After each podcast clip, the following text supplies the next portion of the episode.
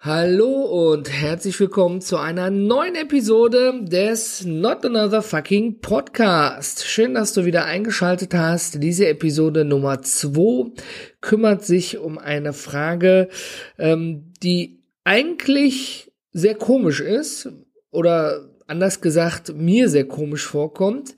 Und zwar, was bedeutet eigentlich mobiles Arbeiten? Wenn ich in meinem Umfeld mit äh, Leuten spreche, unabhängig ob Geschäftspartner oder Freunde oder Familie und sage, jo, ich bin heute äh, mobil am Arbeiten, dann kommt häufig, ach, du bist im Homeoffice. Äh, nein. Tatsächlich gibt's da verschiedene Definitionen. Natürlich hat alles mit der, ich sag mal, sogenannten Telearbeit, ja, wo ein Telearbeitsplatz, also ein Computerarbeitsplatz zu Hause bei jemandem eingerichtet war, angefangen.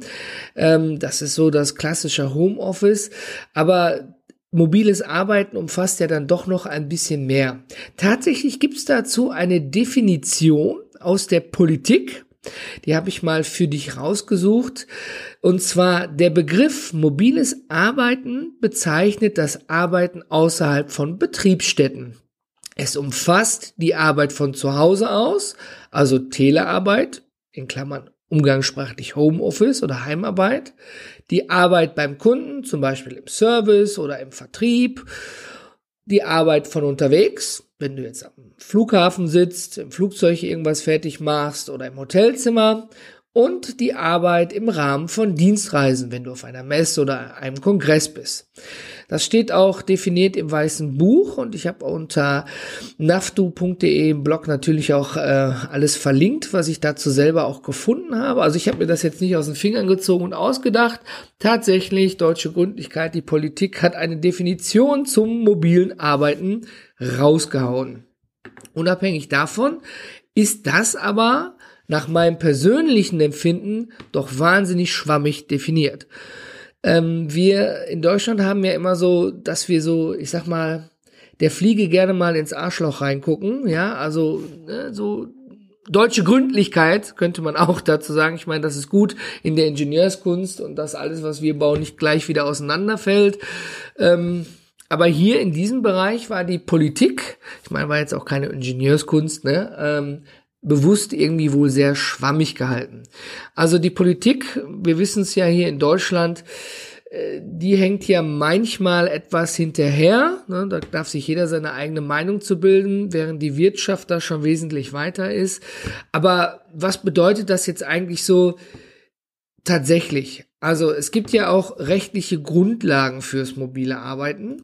Da ist auch nicht wirklich vieles neu. Die gibt es schon grundsätzlich, denn äh, es gelten grundsätzlich die Arbeitsschutzbestimmungen wie eine Beschränkung der zulässigen Arbeitszeit und Schutz durch gesetzliche Unfallversicherung, so gleichermaßen im Büro wie unterwegs.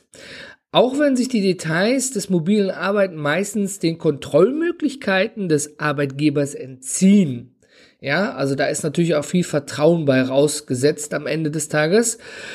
Ähm, umgekehrt kann aber auch der Arbeitgeber keine permanente Erreichbarkeit, wie am Wochenende zum Beispiel, fordern. Man, der eine sagt, ja, ich habe mein Handy dann an, ja, ne, und aber andere sagen, nee, ab Freitag 16 Uhr mache ich mein Handy aus. Ausgeschlossen davon sind natürlich Notdienste. Und damit meine ich jetzt nicht Krankenhäuser, Feuerwehr, Rettungsdienste, sondern ja, das Klo zu Hause ist verstopft. Dann gibt's ja eine Rufnummer für einen Sanitärnotdienst und dann kommt ein Fachmann und rettet dich hoffentlich. Ja. Ähm, Oftmals werden so rechtliche Grundlagen nicht ausreichend beachtet. Häufig geht das tatsächlich zu Lasten der Mitarbeiter. Ähm, deswegen gibt es in größeren Unternehmen häufig sogenannte Betriebsvereinbarungen ich weiß nicht, wenn du mobil arbeitest, dann hast du wahrscheinlich auch eine. Ähm, da wird dann ein Vertrag zwischen Arbeitgeber und Betriebsrat quasi grundsätzliche Rechte und Pflichten vom Arbeitgeber und Beschäftigte, da kommt dann alles rein, also eine Betriebsvereinbarung oder Dienstvereinbarung, worauf ist zu achten und, und, und, und. Ja, da hilft sich dann das Unternehmen sozusagen, sozusagen selber nochmal, dass ganz klar definiert ist, was ist denn mobiles Arbeiten, bist du denn auch versichert beim mobilen Arbeiten, wenn in Starbucks dir jetzt jemand Kaffee über deinen Laptop schüttet, der von der Firma ist, ja, oder du was anderes kaputt machst und, und, und, und. Ich bin natürlich kein Rechtsanwalt und kann da auch keine Rechtsberatung machen, ne, aber ähm, zum mobilen Arbeiten gehört natürlich auch ein bisschen gesunder Menschenverstand, ja, also dass man natürlich auch äh, nicht gerade seinen Laptop draußen auf der Terrasse schön mitten im Regen stehen lässt, während man drin seinen Kaffee trinkt, ja, also das setze ich jetzt mal grundsätzlich einfach mal voraus, ja.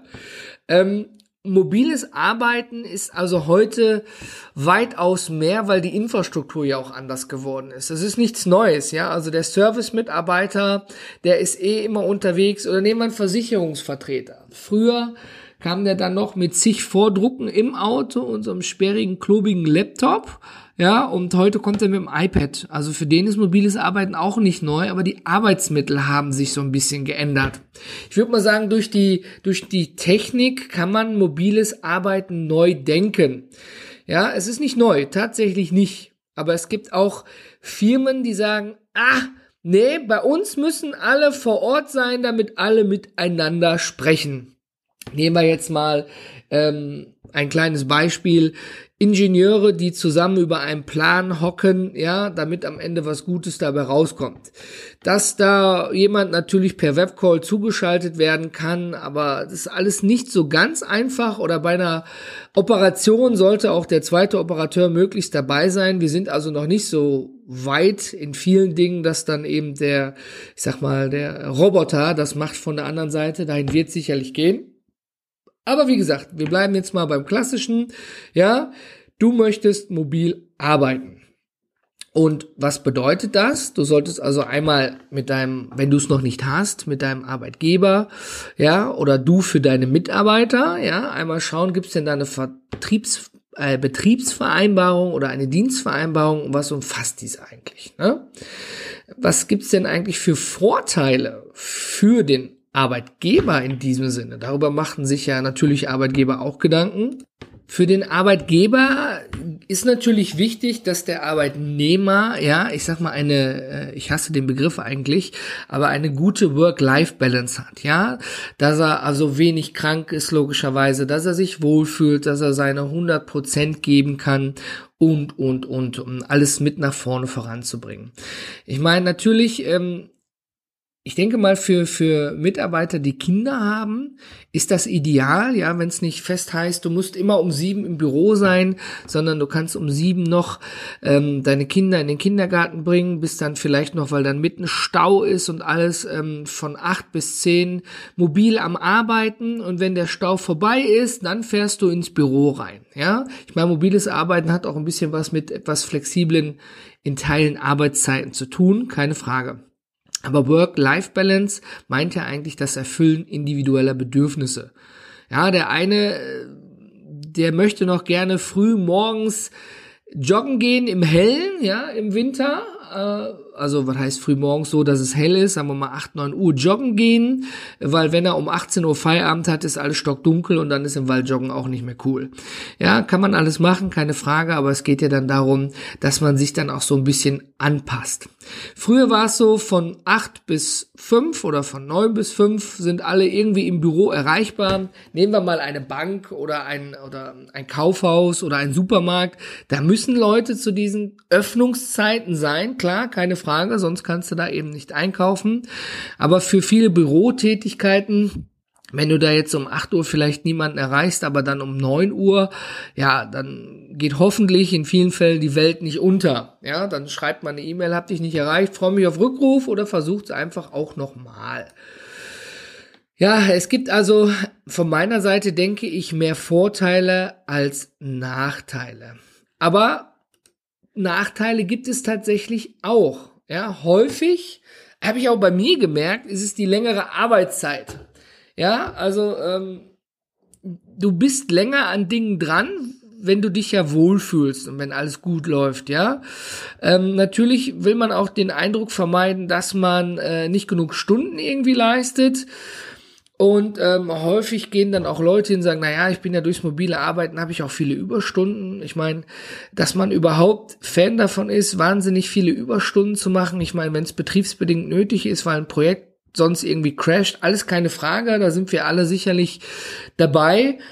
Aber in anderen Ländern, wie zum Beispiel in Dänemark, ne, ähm, da habe ich einen Freund, der sagt zu mir, hör mal, ihr Deutschen mit euren Überstunden, bei euch ist das ja ein Sport und wer ist der Beste und der Letzte, der im Büro das Licht ausmacht und am besten morgens noch Licht an und Kaffeemaschine an.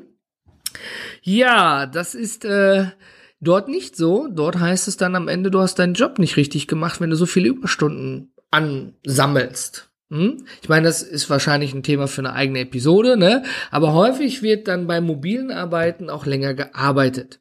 Du hast dann natürlich auch die, die Vermischung von Beruf und Privatleben. Ja, das bedeutet also, ähm, wenn du teilweise im, ich sag mal, im Homeoffice anfängst, ja, und dann merkst, oh, jetzt ähm, kommen die Kinder von der, vom Kindergarten oder von der Schule und du hast noch eine wichtige Telco oder so und dann, wir kennen es ja, glaube ich, aus dem Fernsehen mit diesem BBC-Analysten oder Reporter, wo dann das Kind reingekommen ist und die Frau hinterher. Ist mir auch schon passiert, ist alles gut, ne? Da hat jeder mal irgendwie Verständnis für am Ende des Tages, war ja auch in dem Fall so. Ähm, aber das ist alles in sich vermischt.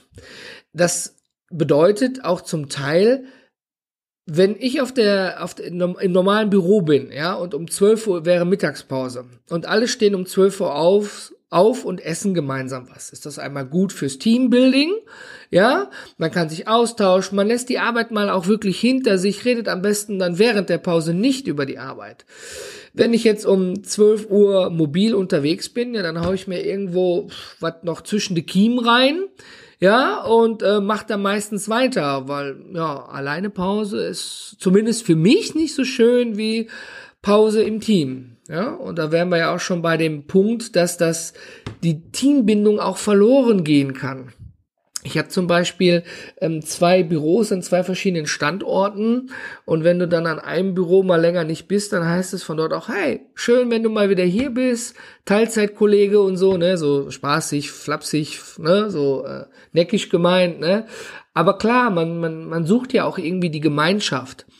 Ähm, und auch so ein Webcall, also wenn du jemanden in der Kamera auf der anderen Seite siehst, oder so ein Skype-Call, ersetzt natürlich nicht das persönliche Gespräch am Ende des Tages. Ja, also es ist auch wichtig, dass man ähm, tatsächlich den persönlichen Kontakt hat und pflegt. Finde ich persönlich auch.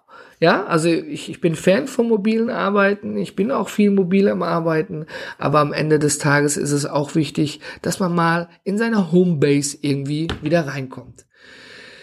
Manchmal ist auch so die klaren Strukturen fehlen. Ja, Flexibilität ist cool. Hey, ich muss nicht um 6 Uhr aufstehen, um um 7 Uhr in Betrieb zu sein, weil ich fange erst um 8 Uhr an oder sowas und schlafe jetzt eine halbe Stunde länger und hänge dann irgendwie hinten dran. Ja, also man muss sich da selbst organisieren und die Zeit selbst einteilen. Ja, dann fehlt natürlich eine klare Struktur das ist, da kommen wir wieder zum ersten Punkt, den ich gesagt habe. Es kann sein, dass man dann zu lange arbeitet, ja, weil einem gar nicht bewusst ist, weil man so mittendrin ist, oh shit, ist ja schon dunkel und 20.15 Uhr die Tagesschau fängt gleich an. Mist, ich hätte schon vor zwei Stunden Feierabend gehabt und das Projekt war jetzt gar nicht so wichtig, dass ich zwei Stunden länger da drin arbeiten müsste, ja. Ähm, es gibt Menschen, die überfordert das.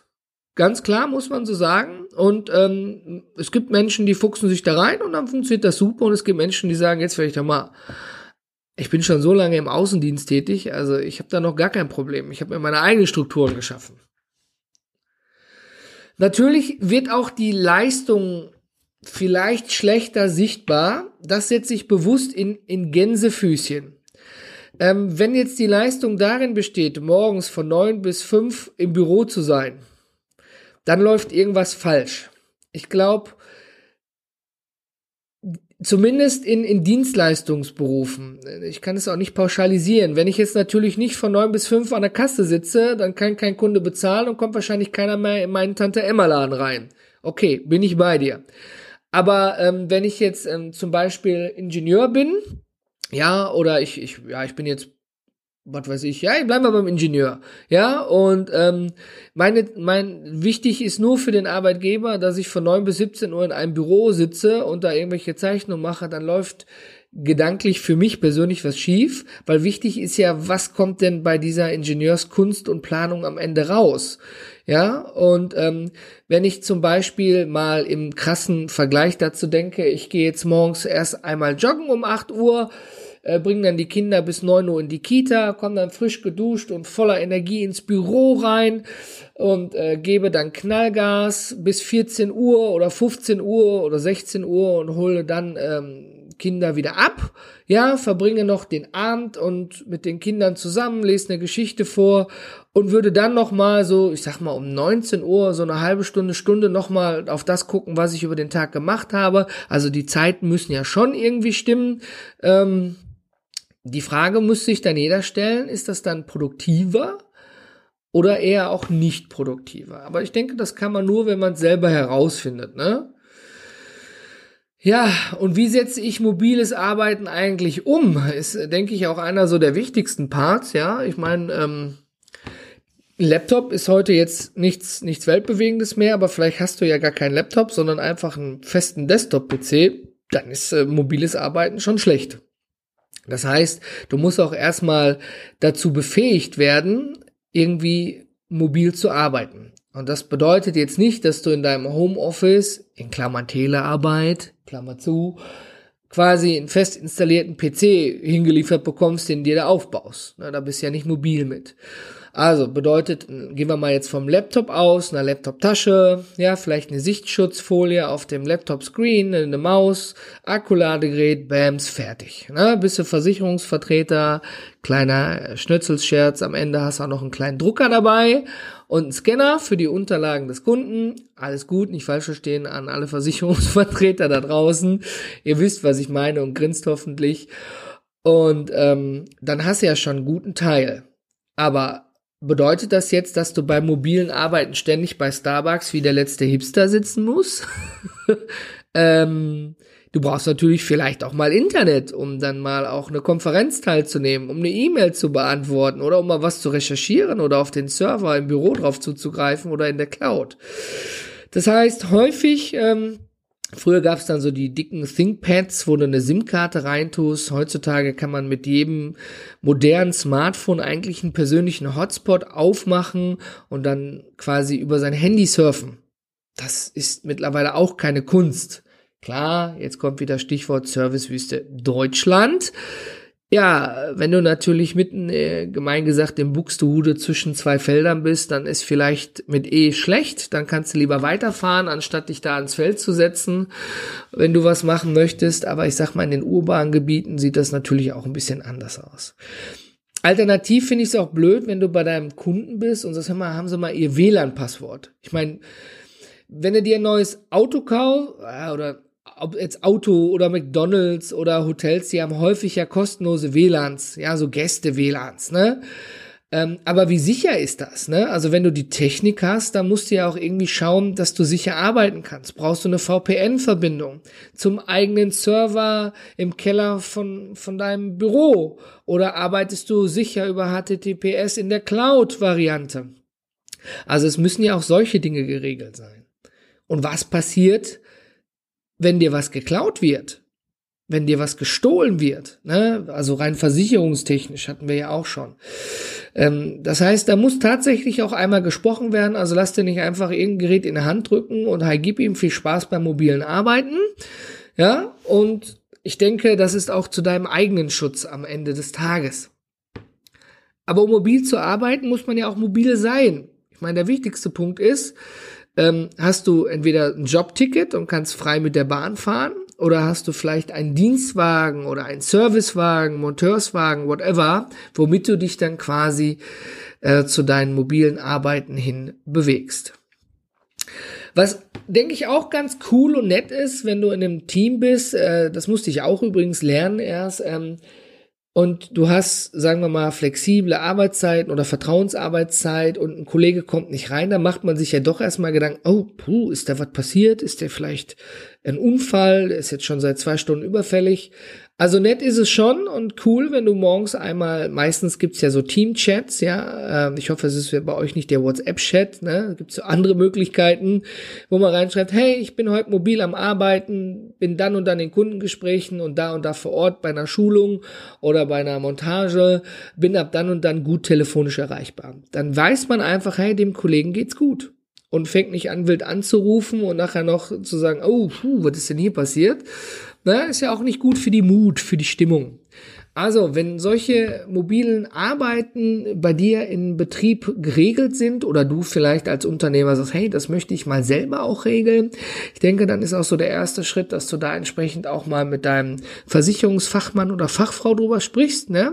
Nicht, dass es nachher heißt, oh ja, nee, das war aber so nicht im Paket mit drin enthalten. Da bist du dann immer gut beraten.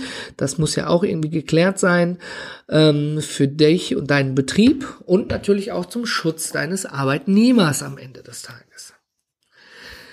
Ja, also wenn die rechtlichen Grund Grundlagen geklärt sind, ja, inklusive so, dass die Vorgaben für den Datenschutz auf die Arbeit an öffentlichen Orten, ne, vorhin Starbucks oder McDonalds, wie kommst du auf deine Daten dran, dann ist natürlich auch irgendwann die notwendige Betriebs- oder Dienstvereinbarung geschlossen und alles mit dem direkten Vorgesetzten oder mit dem Chef sozusagen geklärt.